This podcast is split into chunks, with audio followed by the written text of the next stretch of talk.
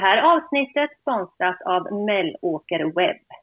Jenny Mellåker som driver företaget designar hemsidor, webbshops och nyhetsbrev. Allt utifrån kundens behov och önskemål.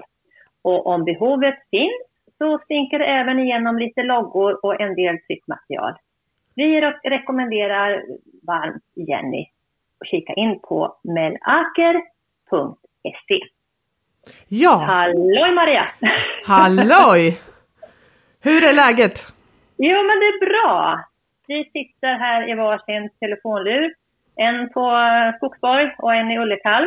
Ja, och idag hoppas vi att vi har fått eh, ganska att vi har fått lite bättre ordning på ljudet. För sist ja. när jag spelade in den här skyddspodden med Anna så strulade det lite grann med ljudet och det, det, det, går ju liksom säga vad man vill, men det går lite troll i, i, i mm. det tekniska för oss, vilket är lite lite irriterande. Men nu, nu har vi ju testat och prövat lite så nu, nu tror vi att det här ljudet ska bli bra. Så håll alla tummar.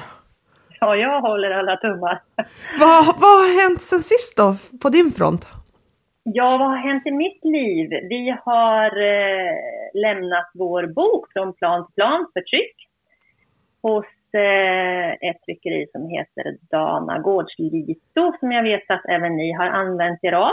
Ja, det stämmer det. Och, ja, och, de har lovat att den ska vara klar i början av november. Så mm. vi får tro på det.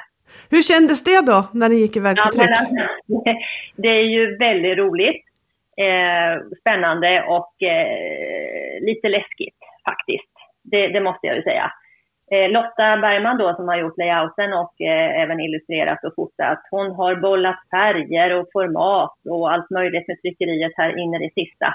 Ja, det är eh, många beslut som ska tas, utan tvekan. Det är väldigt många beslut som ska tas och det är eh, just den biten är jag ju väldigt glad att, att Lotta skötte, för den biten är ju inte jag så insatt i. Men vi har bollat tankar sinsemellan och vi har pratat med tryckeriet och vi har sett eh, provex både digitalt och i, i papperstryck. Så att eh, nu tror vi att vi har koll på läget. Ja. Men eh, det återstår att se. Det tror jag att ni kommer att ha och jag tror att ni också har fått, eh, i alla fall har vi alltid fått bra hjälp med Danagård och, och någon gång när det har varit någonting som inte har stämt så har de upptäckt det och sådär så att det känns som att de har ganska bra koll på läget faktiskt.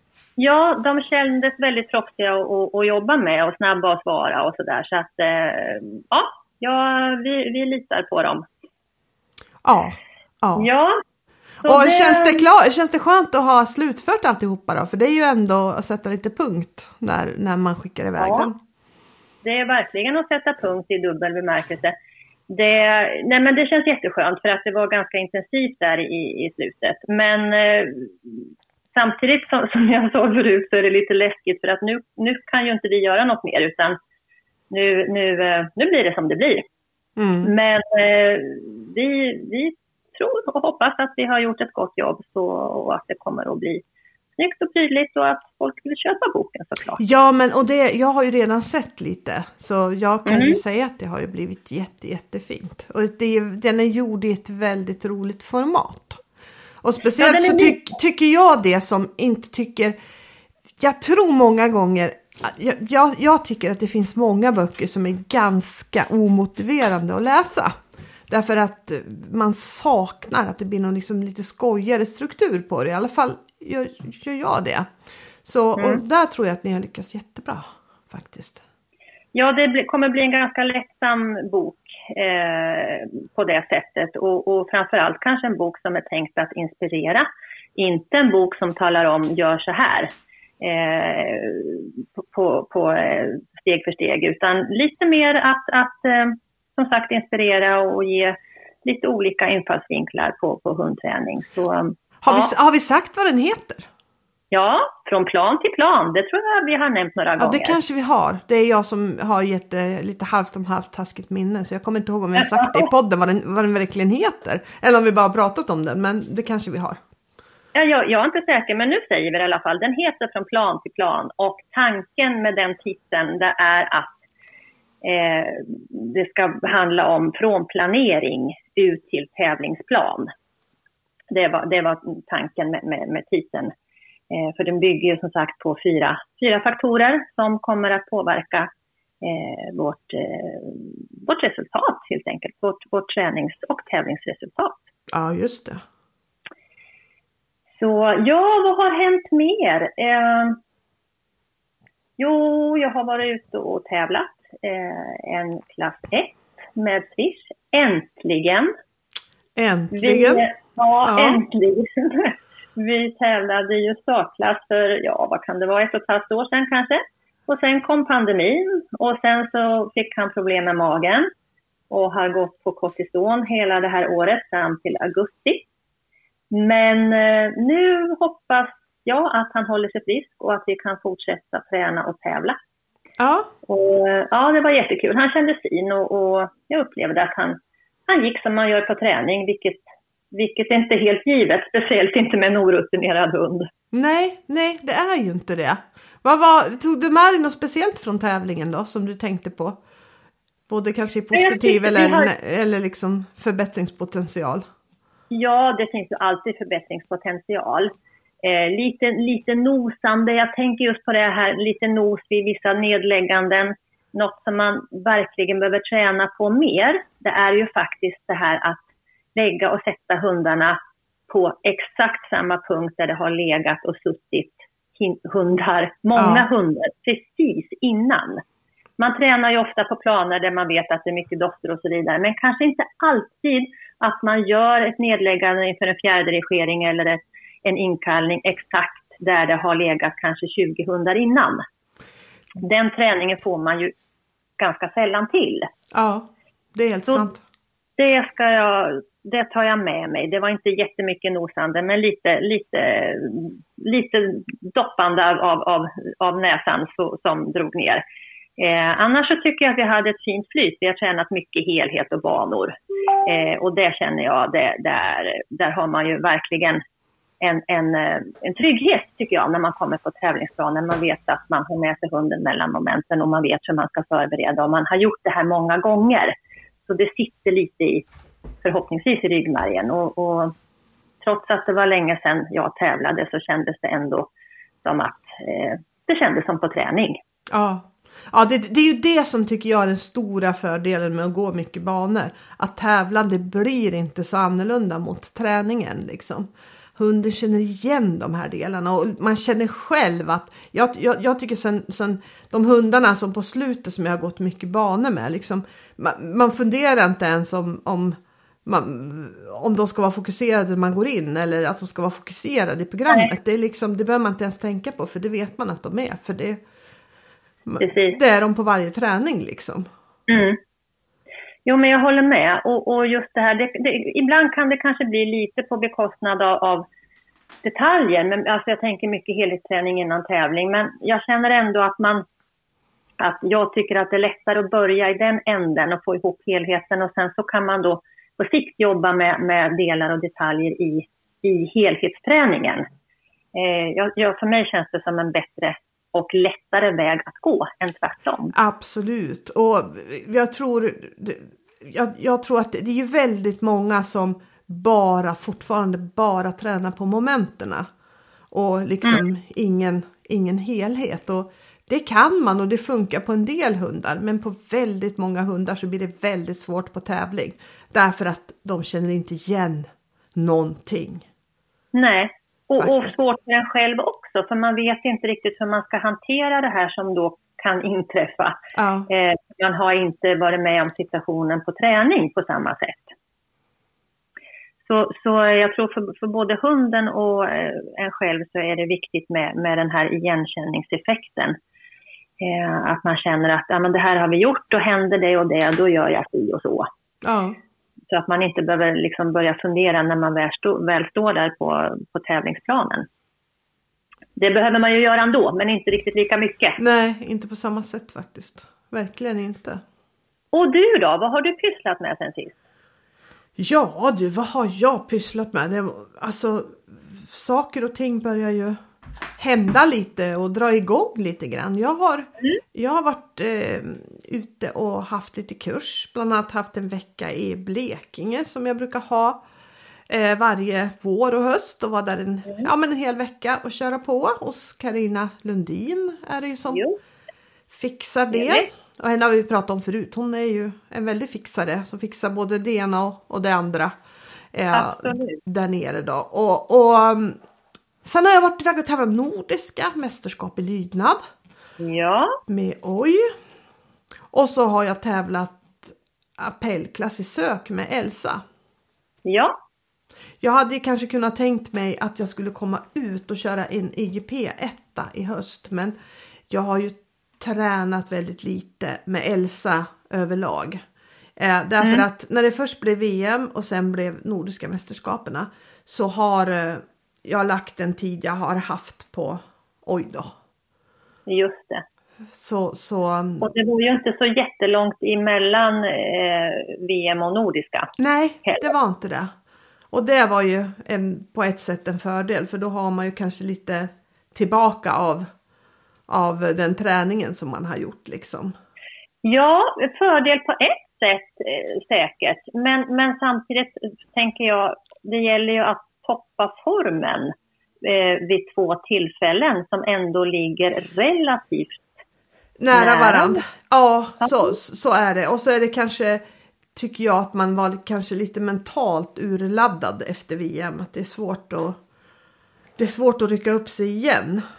Det kan jag tänka mig. Det, jag kan tycka att det är svårt att rycka upp sig om det har gått väldigt dåligt. Men det är också svårt att rycka upp sig ibland om det har gått väldigt bra. Mm. Det är ungefär samma liksom. Det är lättare om det har gått halvdant. Då är det då liksom... Just det. Känns det mer. Ja, men liksom. vad, din, vad, vad, är dina tankar då efter Nordiska? Lite, lite kortfattat. Att vi fick en väldigt dålig uppladdning inför det. Därför att det var nämligen så att Elsa och, Sing, Elsa och Signe höglöpte när jag åkte. Och jag hade mm. oj med dem.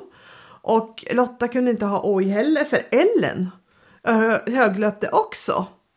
Oj. Och, och vi har ju hanar och tikar ihop när de löper också. Men de blir ju lite prilliga. Och han blev jätteprillig. Eh, och jag tänkte det gör nog inte så mycket för att vi åkte ju till Finland ganska tidigt. Så jag tänker det här kommer nog klinga av lite grann mm. när, när tjejerna försvinner då. Men det gjorde faktiskt inte det. Utan han kan ju vara sådär lite, ja men inte jätteglad åt andra hundar eller sådär. Men nu, nu älskade han alla.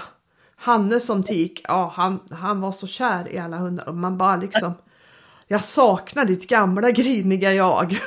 Ja, just det. Faktiskt. Så, så det var lite, alltså det, jag hade lite problem med fokuset och det första vi gjorde det var att vi kanske riktigt havererade det första träningspasset för att då, då vad heter det, äh, men då, då, då blev jag bara irriterad liksom. Och, och mm. det är ju jättedåligt i träningen och det försöker jag undvika. Men det, det, jag tycker för, för egen del är det ganska lätt gjort att bli irriterad mm. när man plötsligt inte har någon strategi längre för vad man ska göra. Nej, precis. Men eh, sen åkte jag hem och så åkte jag hem eller åkte till hotellet och så tänkte jag igenom det att okej, okay, nu, nu, nu är det så här och det här kanske, det kanske är tänkt att jag ska lära mig hantera det här också så det ska jag nu försöka att göra. Så jag gjorde en plan sen som jag tyckte höll ganska bra då, eh, över ja. dagarna. Hur, hur, och, och, det gick ju mycket ut på att liksom när jag tar in han i, i hallen så ska han vara i fokus hela tiden. Så att han mm. liksom inte har någon möjlighet att tänka på så mycket annat än på det vi ska göra då. Och, och det, det, det funkade ju tycker jag i det, stora hela ganska bra. Men jag tyckte i programmet att han var inte riktigt hundra med. Han gick rätt bra. Gjorde han. Mm. Eh, men vi fick ett DK på fjärren. Och ett DK, liksom ett DK, det har du inte råd med på den nivån. Nej. Så, och, och sen så fick vi lite strul på gruppmomenten därför att det kom en kraftig smäll från taket eller vad det nu var eh, under våra gruppmoment så då hukade han sig lite grann. Och när han hukade sig lite grann så, så vart han lite snett liggande sen på nedläggande då. Så där tappade vi ju lite poäng då. Mm. Så visst, det, ja, det är små marginaler. Det är väldigt små. Så ett DK kan du inte ha på den nivån och det var väldigt, väldigt sträng bedömning. Liksom de drog för, det var det ju på VM också så det var ju ingen skillnad. Så de, de drar ju på precis allt. Så den, det, som, det, som man, det som jag tar med mig ännu mer efter de här två tävlingarna att man måste vara ännu mer petig när man tränar. Ännu, man, man måste vara ännu mer. ännu mer petig när man tränar. Ja. ja. Alltså det... Och petig på vilket sätt tänker du då? Du får inte ha några fel överhuvudtaget. Nej. Minsta Nej. lilla grej liksom. Hunden springer lite snett in mot dig med apporten. Hunden gör mm. en liten båge i något sammanhang. Du får en neddrag för direkt. Hunden är mm. pyttelite eh, vid, vid en ingång. Till exempel. Ja. Dra på allt. Allt och ja. lite till. Hunden går inte in på linjen efter konen. Hunden, ja men liksom allt. Mm. Och till exempel mm. en sån grej som, som det, det, här hände inte på Nordiska men det hände på VM. Så då var det en hund i svenska laget som kom lite fel på hindret. Och så taxerade den ordentligt och så hoppade. Och, och den klarade hindret. Den, den kom jätteilla till men den löste situationen jättefint. Och då liksom då, då, då tänker man liksom här hade du varit hemma så hade du fått pluspoäng för det nästan för det var så mm. bra. Men här, nej, ganska mycket neddrag. För att den kom fel, för att den taxerade För den taxerade, fel. ja. Och inte liksom ah. bara tryckte på rakt in. Då. Oj, oj, oj. Ja, ja, det är mycket att tänka på på den nivån. Ja, och, och, och så, sådana här saker med jämn fart ut och jämn fart in och, och mm. ja. Nej, men, och, jag tyckte bedömningen var väldigt sträng på nordiska också. Men den var inte på något sätt obegriplig. Nej. Det var den inte utan jag tyckte i stort sett så kunde man liksom Ja men där kunde man nog förstå vad de drog för här och där då. Mm, mm. Faktiskt. Så ha koll på alla små tendenser i träningen om man nu tänker satsa väldigt, väldigt högt. Och, ja, man måste lägga ribban otroligt mycket högre än vad man kan få när man får höga poäng i Sverige. Det kan mm. man säga. Alltså det, mm. det, det, det, är någonting helt annat. Men jag mm. tror kanske att det är så inom många olika sporter. Och jag skulle önska kanske att man i lydnaden att man liksom att man påtalar det här som man gör i IGP-reglerna. Där säger man att på en klubbtävling så ska du vara si och så här hård. På ett nationellt mästerskap ska du vara si och så här hård. Och på ett stort internationellt mästerskap ska du vara si och så här hård. För det okay. är ju lika liksom eh, det, är ju lite schysstare att säga så. Än på mm. lydnaden så säger man att, att eh, det ska vara samma bedömning hela, tid, hela mm. tiden. Men sen på VM så var vi ju två hundar. Två hundar i finalen som fick ett första pris. Mm. Och då kan man ju säga så här, okej, okay, menar, menar man då att det är bara två hundar i hela världen som, mm. som nästan kan eh, gå vidare och bli champions då?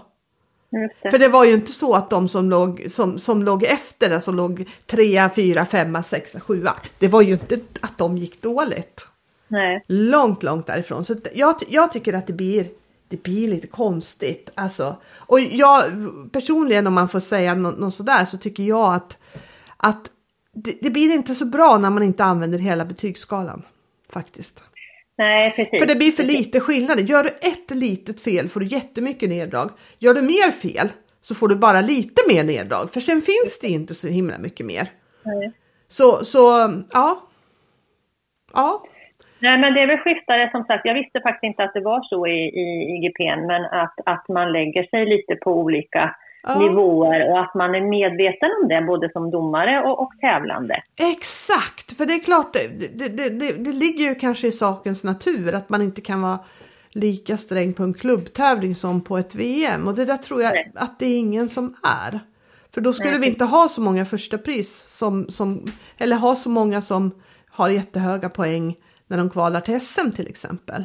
Nej, precis. Och jag ser inte att det var vare sig det ena eller andra eller rätt eller fel. Men jag tror att det skulle vara värt att eh, se över och tänka igenom det faktiskt. Mm, mm, jag tror att det skulle gynna sporten. Och det har ju blivit lite så här i lydnaden så har det faktiskt blivit en hel del diskussioner efter det här VMet då det var många som tyckte att det, bedömningen var alldeles för sträng och man förstod inte riktigt var alla neddrag kom ifrån liksom. För det, var, och det, det kan jag hålla med om, det gör inte jag riktigt heller faktiskt. För jag såg jättemånga, inte jättemånga, men jag såg hyfsat många som jag skulle tänka att det där är en klockren tia på till exempel fjärret.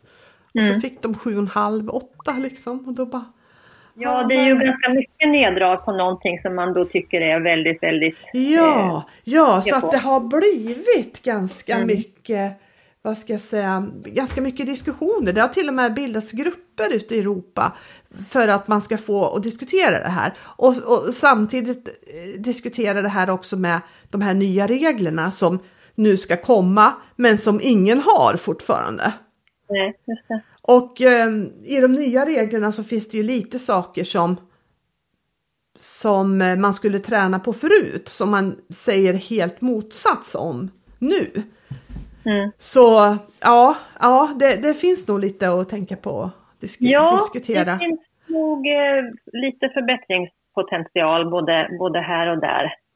Det gör det. Eh, absolut. Men man kan konstatera där efter de här två tävlingarna, vill man hamna på en internationell nivå i lydnaden, då, då måste man tänka i en helt annan precisionsnivå. Mm. Det var de mm. tankarna som jag definitivt tog med mig efter. Och också veta lite mer på, det är ju lite som du säger, vad drar de på?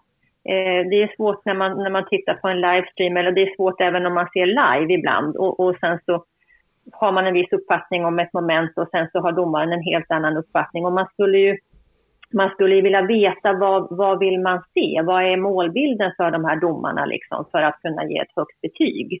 Ja. Det vet man inte riktigt i och med att de inte Nej, i och med att man inte får några skriftliga kommentarer Nej. och sådär så är det jättesvårt att veta faktiskt.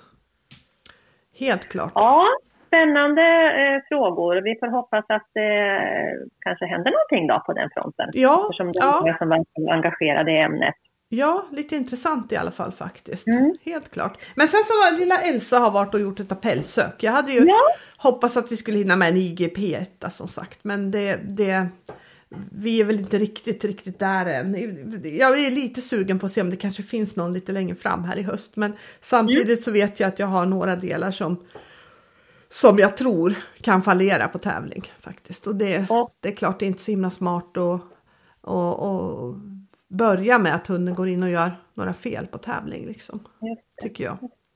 Framförallt i skyddet då, där känner jag. Och spåret det är som det är liksom. Det, mm. ja. Men appellsöket gick ju bra. Appellsöket gick riktigt fint. Där skötte hon mm. sig ja, jättebra tycker jag. Så, mm. så det var lite kul. Jättekul. Ja.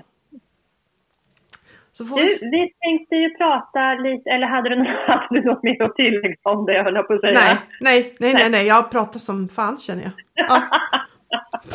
ja men den är bra, det är där den här podden är till för. ja, just det. Men vi tänkte prata lite, lite grann om kommunikation i det här avsnittet.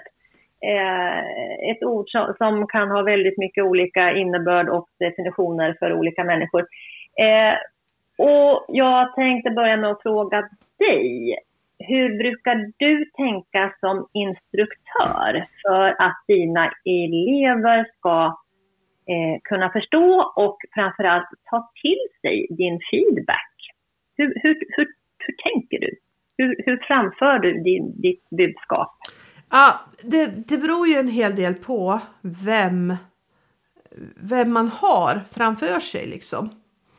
Har man någon som är ganska erfaren då kanske man känner, då kanske man är mer inne på att man ska ge kanske lite tankar och lite idéer och, och så här och, och att eh, den, den som man ger tipsen till kan själv mejsla ut det sen så att det mm. passar dem själva och den hunden. Men mm. uh, är det sådana som en är det sådana som inte har tränat jättemycket eller är det några som tränar på någonting som är ganska nytt för dem? Då, då, då tänker jag precis tvärtom. Jag, jag gillar inte det här som man höll på med. Jag vet inte om man fortfarande gör det, men för några år sedan att, att alla ska söka kunskapen själv. Och jag bara.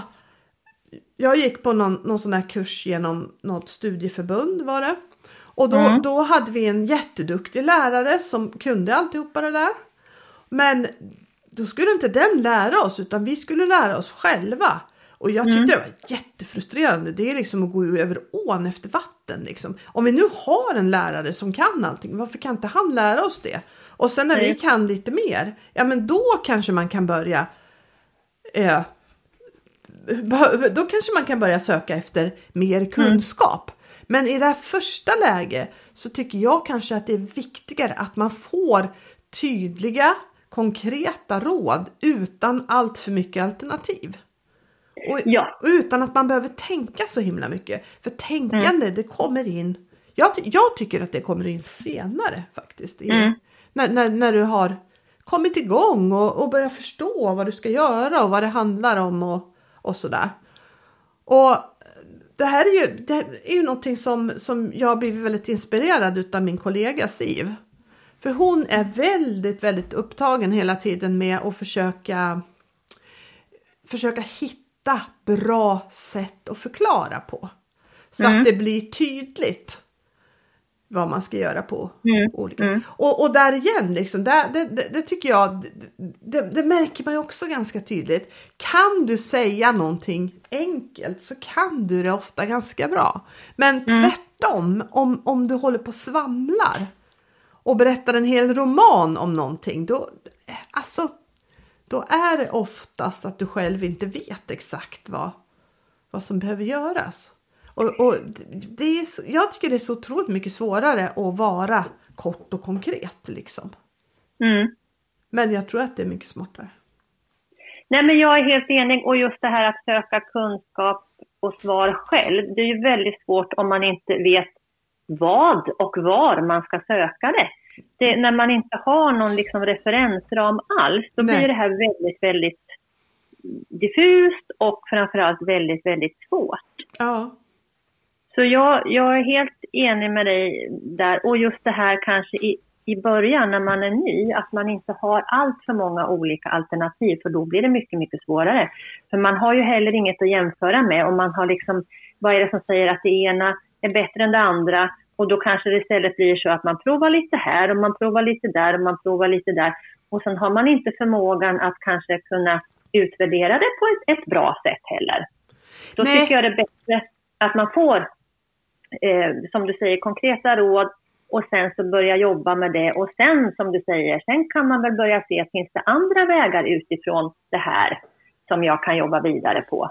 Men för att kunna det så måste man ju ha viss både kunskap och erfarenhet tycker jag. Ja, ja det tror jag också att liksom själva tänkandet det, det, det, ska ju absolut vara där för det är ju en viktig sak när man kommer en bit på väg. Men, men mm. från allra första början så kanske innan man kommer igång så är det kanske inte så himla viktigt att man får jättemånga alternativ eller liksom utan att man får veta liksom gör så här så kommer det att bli ungefär så där. Mm. Tänker jag. Vad tänker du själv? Ja, men jag tänker likadant och jag tror att det är viktigt kanske, eller så skulle jag tänka, eller så tänker jag om jag börjar med något nytt till exempel som jag inte är så insatt i, att jag vill inte ha för mycket information. Nej, och framförallt vill jag inte ha för mycket information från alla möjliga håll. Utan jag håller mig gärna till en och samma, även om jag begriper att det finns massor med olika vägar att gå och sätt att göra det här på. Men jag vill hålla mig till ett sätt och sen vill jag jobba med det för att sen kunna skaffa mig så pass mycket erfarenhet och, och, och kunskap så att jag själv kan börja välja lite efterhand, för det kan jag ju inte i början. Nej, nej det är helt sant, utan det, det måste komma senare faktiskt. Mm. Helt klart. Så, men, men, om man säger att man, man har elever som har kommit en bit på väg, så, eh, då, då, brukar jag tänka att jag försöker utgå lite ifrån hur de har tänkt och tränat tidigare. Eh, Såvida det inte känns helt fel förstås. Eh, och de själva tycker att det här funkar inte alls, jag vill göra något helt annat. Men, men vi säger att ändå liksom, ja, de är på rätt väg. Då brukar jag försöka utgå lite från hur de har jobbat tidigare. För att jag tycker att många eh, gånger så, så har människor lättare att, att vad ska man säga, modifiera och justera sitt eget träningssätt istället för att göra om och, och ta till sig något helt nytt. Eh, och jag tycker också det är viktigt att man förstår hela, vad ska man säga, hela utvecklingskedjan. Typ att det vi gör nu, det ligger till grund för eh, den här målbilden lite längre fram. Så, så, att man inte bara gör saker i, i, i något slags självändamål utan att det ska leda, man ska liksom se att det här leder till någonting annat lite längre fram. Att man, man liksom ser den, hela den här trappan. Och sen tycker jag det också är superviktigt att lyfta fram det som faktiskt är bra. Där tänker man ju också kanske lite olika som instruktör och tränare. Jag, jag, jag, tyck, jag kan uppleva att många som tränar och tävlar lydnad är väldigt självkritiska, vilket kan vara en klar fördel ibland, men inte alltid. Och det här strider ju lite grann emot vad du sa nu nyss här med att man ska vara väldigt petig. Men å andra sidan tänker jag att alla kanske inte har eh, landslaget som målbild. Nej, och sen, sen, där igen, om, om du ska vara så här petig så kan det ju inte vara negativt och tråkpetig. Nej. Och, och tycka att allting är fel och att allting är tråkigt och att eh, liksom, det funkar ju inte. Då finns det ingen som orkar hålla i för att bygga upp den eh, precisionen liksom. Så, så absolut, att, att vara liksom riktigt petig och träna med riktigt hög precision det är liksom ingen, ingen motsats till Nej. att man ska kunna faktiskt se det man är bra på också, tänker jag. Nej men precis, klappa sig själv lite på axeln ibland. För man kan ju faktiskt vara, vara nöjd med sig själv och sin hund, men ändå inse att det finns flera bitar att vidareutveckla för att bli ännu bättre. Så, så jag tänker mig liksom en mix av, av, av positiv feedback eh, samtidigt då som man, talar, som, att man som instruktör talar om vad man anser behöver bli ännu bättre för ett hållbart resultat. Ja men precis. Den tycker jag är viktig. Sen gillar ju jag när det är högt i tak och, och mycket humor inblandat. Ja. Eh, ett lättsamt träningsklimat gör ju att man, man sprider eh, goda energier kring ja. sig, tycker jag. Ja, håller helt med liksom. För ja, ja, helt enig i det. Men, men om, man, hur gör man om man ändå inte når fram eh, med sitt budskap? Hur, hur tänker du det? Trots att, om, att du försöker vara pedagogisk och retorisk. Har du varit med om det någon gång att du känner att jag når inte riktigt ända fram? Och det behöver ju inte handla om instruktörsrollen utan det kan ju gälla alla sammanhang där man vill förmedla någonting. Jo men det tror jag alla vi som instruktörer har, har varit med om eh, hyfsat många gånger faktiskt. Mm.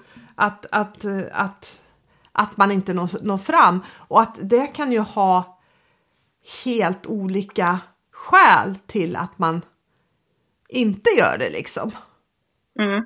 Det kan Absolut. ju vara, vara att den som man pratar med inte tror på, på, på strategin överhuvudtaget det, det, det, det kan ju också vara att att man inte riktigt förstår. Och, och, att, och jag tycker många gånger kanske att, att problemet med saker som man ibland behöver förstå och, och som man ibland behöver lära sig i hundträning.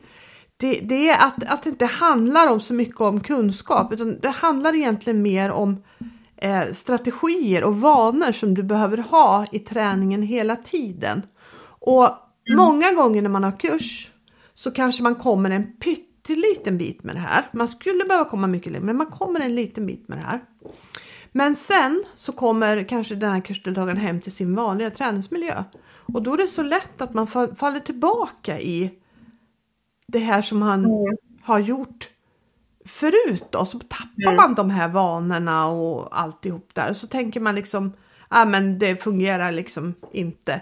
Men man, där man kanske skulle behöva ha fortsatt. Och det, det som jag tror att många skulle behöva det är ju liksom få kontinuerlig feedback på samma saker. Många, ja. många, många gånger.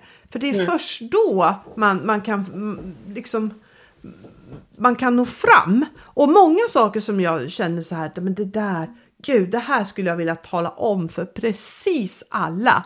Det upplever, till exempel, vi ska säga gå banor. Det är en sån sak tycker jag. Mm. Eh, jag tror inte man förstår kraften av det förrän man har gjort det själv. Nej. Dessvärre. Alltså, det, det är så himla svårt tycker jag att förklara hur viktigt det här är för liksom för, en hund om du ska tävla med den längre fram då. Och när man har mm. gjort det någon gång, liksom, när, man, när man själv har gjort det med flera hundar så känner man liksom men det här, alltså det här, klara, det här är väldigt svårt att klara sig utan. Jag, jag för mig skulle det vara nästan helt omöjligt. Att, liksom. Mm. Men, eh, men samtidigt så kan det vara svårt att få fram. Jag tycker det ibland är svårt att få fram hur bra och hur viktigt det är. Ja, och, och, jag tror mycket på det du är inne på. Om man jämför nu hundsporten med, med ridsporten så, så skiljer det sig ju väsentligt. För att, alltså, jag tänker på, på tränartraditioner och så. Att inom ridsporten då, om man, då, man behöver ju inte vara på någon jättehög nivå. Jag tänker när jag red och, och, och tävlade på, på medelsvår nivå så åkte jag och tränade för min tränare en gång i veckan konstant. Vilket gjorde att jag hann aldrig komma så fel. För hon var där veckan efter och liksom rättade till om jag skulle komma på lite, lite fel spår eller fel tankar. Och just den här kontinuiteten, när man håller en och samma linje för en tränare då som man givetvis tror på och, och, och litar på. Det är ju det som gör att man utvecklas tycker jag. Eh, och, och, just det här att, att man, man, man jobbar på mellan tillfällena som man ses. Eh, men men man, har någon, man har någons ögon på sig väldigt frekvent. För, för mig är, var, var, det otroligt värdefullt för, för, för min utveckling på, på, på hästryggen. Och ja, det, det, har man ju inte riktigt på samma sätt inom hundsporten, utan där går man mer kurser och, och visst, man kan åka på privatträningar och så, men den här riktiga kontinuiteten, det är inte så jättevanligt. Nej. Eller vad är din upplevelse? Nej, det är det verkligen inte. Det är verkligen inte. Och ja. Mm. Så, så, där tror jag att det finns, eh, det finns en, en, en utvecklingspotential. Ehm, just det här att, att, eh, att man inte hinner hamna så fel mellan gångerna. Nej, och att man får att lite... Att reparera varje gång liksom. Ja, men pre precis precis. Det, det... Men, men sen, jag, jag tänkte just på det, jag skrev ju ett inlägg på Facebook för ett tag sedan, det här med, med och om, man, om man vill nå fram med, med eh, sitt budskap. Eh, så det, typ det mest effektiva sättet att få folk att inte lyssna och gå i försvar, det är ju liksom att attackera deras egna åsikter och hävda att ens eget sätt är bäst. Det tror jag i och för sig inte att många instruktörer gör rent allmänt, men man ser det så mycket tycker jag i grupper på Facebook och, och, och, och i andra sammanhang på sociala medier. Just det här att, att eh, man hävdar att man, man, går till attack mot andras sätt och andras tankar. Eh, och frågan är, gör man det för att man då vill, vill hävda sina egna, sin egen uppfattning att den är bäst eller tror man att man kan påverka folk och få dem att ändra uppfattning genom att ett sånt, eh, en sån strategi? Eh, för tror man det, då är min uppfattning att då tror man väldigt fel. Ja, verkligen. För det skapar ju liksom verkligen, verkligen murar istället. Ja, exakt. Istället för att öppna upp så skapar det murar. Och det är också väldigt lätt eh, att utgå från att andra tänker och fungerar som man själv. Ja. Eh, och, och när, man, när man inser att de inte gör det, då blir man frustrerad och går in i affekt. Och speciellt om det är någonting man tycker är väldigt viktigt. Men, men, alla har ju inte samma bakgrund och erfarenheter som, som man själv har. Och vill man få andra människor att lyssna och ta till sig det man säger och kanske förändra någonting, då måste man ju försöka utgå ifrån, åtminstone försöka förstå deras preferenser. Ja. Och det är någonting jag verkligen försöker tänka på rent allmänt. Därmed inte sagt att jag alltid lyckas, men jag försöker ha det i åtanke. Att den här personen kanske har helt andra preferenser och infallsvinklar på det här än vad jag har. Så ja, det, det finns mycket. Den här retoriska biten är, tycker jag är spännande och, och, och väldigt, väldigt viktig. Ja. Inte minst som instruktör. Ja, eh, precis och inte så lätt alla gånger. Och så är det, är det ibland som jag kan tycka att jag är lite då. Ibland så kan jag sätta över mina ambitioner på någon annan liksom. Och, och, mm. och det får man ju också liksom eh, he, försöka hejda sig själv lite grann också. För att som sagt, alla har ju olika ambitioner och olika tankar om hur mycket, ja men vart man vill nå liksom. Ja. absolut. Utan tvekan. Och, och det är ju det som är det roliga med hunderiet, att man kan sätta upp helt sina egna mål. Ja, precis. Helt precis. oberoende av andra och Ja. tänker jag.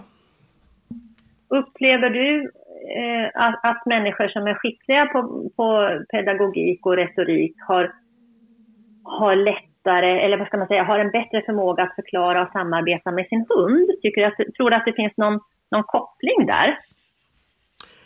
Eh, det beror ju lite på, på vilket plan som, som, som du ser det här på. Eh, jag, jag kan bara berätta en liten kort historia. För, för, för, för några år sedan så pluggade jag på universitetet. Och bland annat så läste jag en kurs i pedagogik och jag var jätteivrig för jag hade ju lite hundkurser och sådär redan då. Så jag tänkte det här kommer att bli det här kommer verkligen bli en grej. Det kommer bli så spännande och så kul och så. så. Och Mm. ganska snart så kunde jag ju konst- konstatera att det fanns ju en hel del teorier här som var intressanta. Men så många utav lärarna som var så dåliga. Jag, tror, och jag känner som de har själva inte lärt sig någonting av de här teorierna som de lär ut. De förstår Nej. dem inte överhuvudtaget. Jo, de De förstår. har läst men de förstår dem inte. Nej, de kan Nej. rabbla dem rakt av, men de har ingen aning om vad det händer. Och det här gällde inte för alla lärare, men det, det var förvånansvärt många som var otroligt dåliga pedagoger, liksom. Alltså Mm. på riktigt. Och det där, det var, det där var, det, det var egentligen där som jag började fundera på det här, liksom skillnaden mellan teori och praktik. Och det är det som ibland, ibland så gör det mig väldigt skeptisk när man kommer att hänvisa till massa teorier hit och dit. Därför te, jag, jag tycker det finns ett jättebra citat som säger så här. Skillnaden på teori och praktik, det är att i teorin så är det samma sak. Mm. Eh, och den, den, den tycker jag är ganska bra därför att det är så stor skillnad mellan den teoretiska biten och den praktiska biten. Mm. Så jag kan tänka så här att liksom, du kan vara ganska duktig på retorik och, och, och förklara saker utan att vara lika bra på att förklara det för hunden. Det, det, det, det tror jag definitivt alltså. Mm. För, för med hunden så hamnar du på ytterligare ett, ett mer praktiskt plan skulle jag vilja Mm, säga. definitivt. Nu, Och, och, också beroende på att hunden har andra referens, alltså hundar kommunicerar på ett annat sätt än vad vi gör också. ja, Eh, så där, där blir ju absolut en stor skillnad. Samtidigt, visst är det lite märkligt, man, man tycker ju då att, att, att är man lärare i pedagogik, att man borde ha ett stort intresse för ämnet. Och då ja, tycker man att då borde man ju... ja eh, men att, att ingen liksom tänker, ja men herregud den här, den här teorin är ju döintressant. Den ska jag köra på mina lektioner. ja, Men icke sa Nicke. Jo, vi hade Mm. en som, en, det var en som var så här extremt, extremt bra. mm, som faktiskt hade landat. Ja, ja, extremt bra. Hon var ju ganska lycklig där för att hon hade väldigt lite konkurrens. För, för, för just, just det där med att vara så här liksom topp, topp duktig på, på och just att använda de här teorierna på ett praktiskt plan. Och jag tror Ja. att det är, det är ju jättesvårt i hundträning också. För där tror jag också att det är lite samma sak när man pratar om det här liksom att du, du måste förstå saker i praktiken när du tränar hund. Det spelar ingen roll hur mycket du förstår i, i, i teorin. Och, och hundträning i sin bästa form är otroligt enkel. Skitenkel faktiskt. Så det, Tycker du, du du att man bara, till det för mycket? Ofta att man, man gör det för krångligt i vissa eh, situationer. absolut. För det kan jag uppleva. Ja. Absolut. Det var som en, en, en annan väldigt duktig hundtränare sa, sa till mig. Han sa att det är många som, som eh, reagerar när jag visar att de säger men det där är så himla enkelt. Det kan vem som helst göra. Och, och, och, och han sa det, men om, om man tror att det är enkelt då förstår man inte riktigt vad det händer om. För det här enkla grejen som jag gör, den finns det ungefär 150 olika varianter på Ja. vad jag kan göra i små grejer liksom. Ja. Så att det, det, det som från sidan kan se väldigt enkelt ut är det, det, det är enkelt. Men, men eh, det, det, kräver att man klarar att göra det i praktiken. Då. Och, och, ja. ja. och jag tycker, jag tycker liksom sådär också som att hundträning verkligen är en praktisk gren. Och det mm. skulle jag verkligen vilja sprida liksom. För det, mm. det finns ingen som blir bättre av att läsa olika saker. Det blir bättre av att träna hund än att träna hund. Det kan vara ett komplement tycker jag, att, att läsa olika saker. Men det räcker ju verkligen inte nej, med att nej. läsa teorin. Nej. Och, och framförallt där först liksom kom igång och träna. Så att du har en mm. aning om vad det händer. Sen, mm. sen kan man börja läsa också och liksom mm. börja hitta fler teorier och fler vägar framåt. Och absolut, utan mm. tvekan. Så, så där, där skulle jag säga det är viktigt att läsa också men, men det är inte det viktigaste när man tränar hund. Ja, det ersätter ju aldrig praktisk träning. Nej, det gör och Det är samma sak med mental träning, tänker jag. Det är många som tror liksom att... Att det är att läsa? Ja. Ja, exakt. Att, att veta, att läsa och sen få redskap. Men det handlar ju faktiskt helt nästan uteslutande om att träna på. Det räcker liksom inte att ha redskap, man måste träna på hur man ska använda dem. Och det är verkligen ingen quick fix, utan ett, ett väldigt lång, långsiktigt arbete. Ja. Det är väldigt roligt sådant. Ja. Ja, det är nog faktiskt lite samma sak där. Att, att liksom, ja. genom att bara läsa så, så då, då, då, får du liksom inte sådana resultat. Men om du, om du använder det du har läst så kan du få fantastiska resultat. Mm, mm. Tänker jag. Vet du, jag kom på att, att, innan vi, vi avslutar det här avsnittet så vill jag eh, slå ett litet slag för en Facebookgrupp som eh, heter Be Kind. Som Josefin Abel är kvinna till. Och eh, man kan ju undra om det verkligen behövs en grupp där man bara får eh, vara snäll. Man får en massa pepp och positiva vibbar. Men uppenbarligen gör det det. För att den har redan väldigt många medlemmar och den har blivit väldigt uppskattad. Och tanken med den här gruppen det är att den ska bidra till ett vänligt klimat i Hundsverige. Och det tycker jag är väldigt trevligt. Och känner man själv inget behov av att få pepp eller vänliga ord så kan man alltid bidra genom att ge det till andra. Win-win liksom. Just det. Så eh, gå gärna in och eh, eh, bli med i, i eh, gruppen Be Kind. Just det. Mm, nu fick jag med det också. Ja, ja, ja det skadar ju inte för vi hundfolk vill, vill ju i grund och botten samma sak. Eller hur? Ja. Eller hur? Träna hund och ha kul tillsammans med våra hundar. Träna hund, ha kul tillsammans med våra hundar och med varandra. Ja, dessutom faktiskt. Du, jag måste ta och avrunda lite grann här för att jag ser att det eh, kör upp en, en eh, bil på parkeringen och det är någon som vill ha lite, lite hjälp med sin hund. Ja, ja.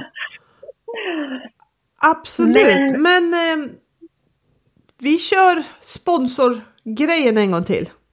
Vi kör introt och jag vill också eh, upprepa det jag sa i början. Det här avsnittet sponsras av Mellåker Webb eh, webbshops, nyhetsbrev eh, och även lite loggor och tryckmaterial. Kika in på mellaker.se. Tack för idag Maria! Tack så mycket för idag och ha en trevlig lektion!